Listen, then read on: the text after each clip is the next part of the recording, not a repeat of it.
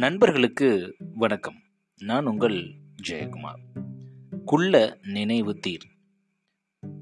குறுகிய சிந்தனை வேண்டாம். அதாவது குறுகிய நினைவு வேண்டாம் அப்படின்றது தான் பாரதிதாசன் தன்னுடைய ஆத்திச்சுடியில் ரொம்ப அழகாக எடுத்து வச்சிருக்காரு. உங்ககிட்ட ஒரு கேள்வி. நீங்கள் கடைக்கு போகிறீங்க ஒரு பேட்டும் ஒரு பாலும் வாங்குறீங்க.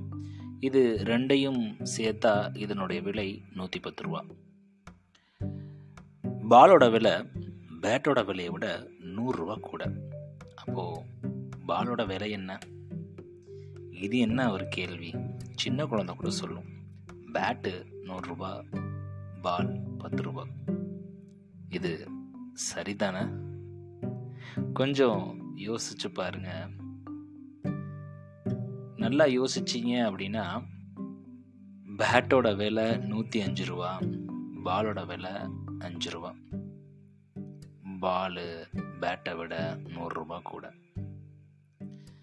இந்த விஷயத்த டேனியல் கேஹின்மன் அப்படின்றவர் தன்னுடைய திங்கிங் ஃபாஸ்ட் அண்ட் ஸ்லோ அப்படின்ற புத்தகத்தில் ரொம்ப அழகாக இதை டிஸ்கிரைப் பண்ணுறாரு முத நாம் சொன்னோம்ல பேட்டு நூறுரூபா பால் பத்து ரூபான்னு சொல்லிட்டு அதை சிஸ்டம் ஒன் திங்கிங் அப்படின்றாரு. சரியான விடை சொன்னோம் பார்த்தீங்களா பேட்டு நூற்றி அஞ்சு ரூபா பால் அஞ்சு ரூபா அப்படின்னு சொல்லிட்டு அதை சிஸ்டம் டூ திங்கிங் அப்படின்னு சொல்லி சொல்கிறார் நம்மளுக்கு ஒரு ஆபத்து வருது அப்படின்னா சடனாக நம்ம முடிவெடுக்கிறத அந்த சிந்தனையை சிஸ்டம் ஒன் திங்கிங் அப்படின்னும். அதுவே கொஞ்சம் ஸ்லோ பண்ணி யோசித்து லாஜிக்கலாக ஒர்க் அவுட் பண்ணோம் அப்படின்னா அப்போ நம்மளுக்கு சரியான விடை சிஸ்டம் டூ திங்கிங்கில் தான் கிடைக்குது அப்படின்னு சொல்லி சொல்கிறாரு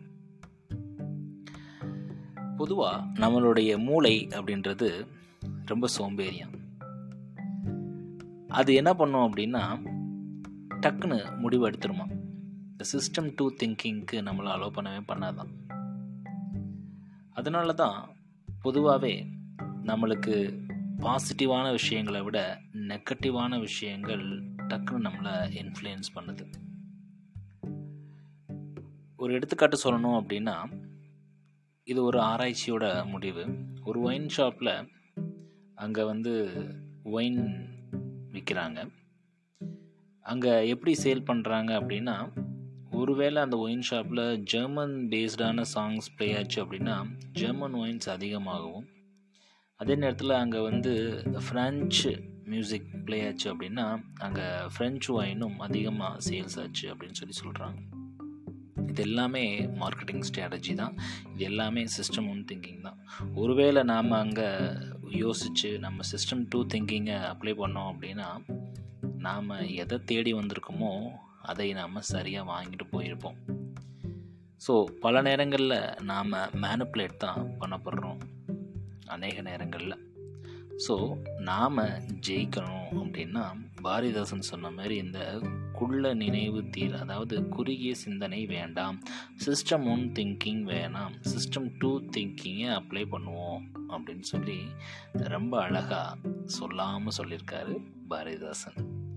நன்றி நண்பர்களே. மீண்டும் நாளை இன்னொரு பதில் உங்களை சந்திக்கிறேன். குள்ள நினைவு தீர்.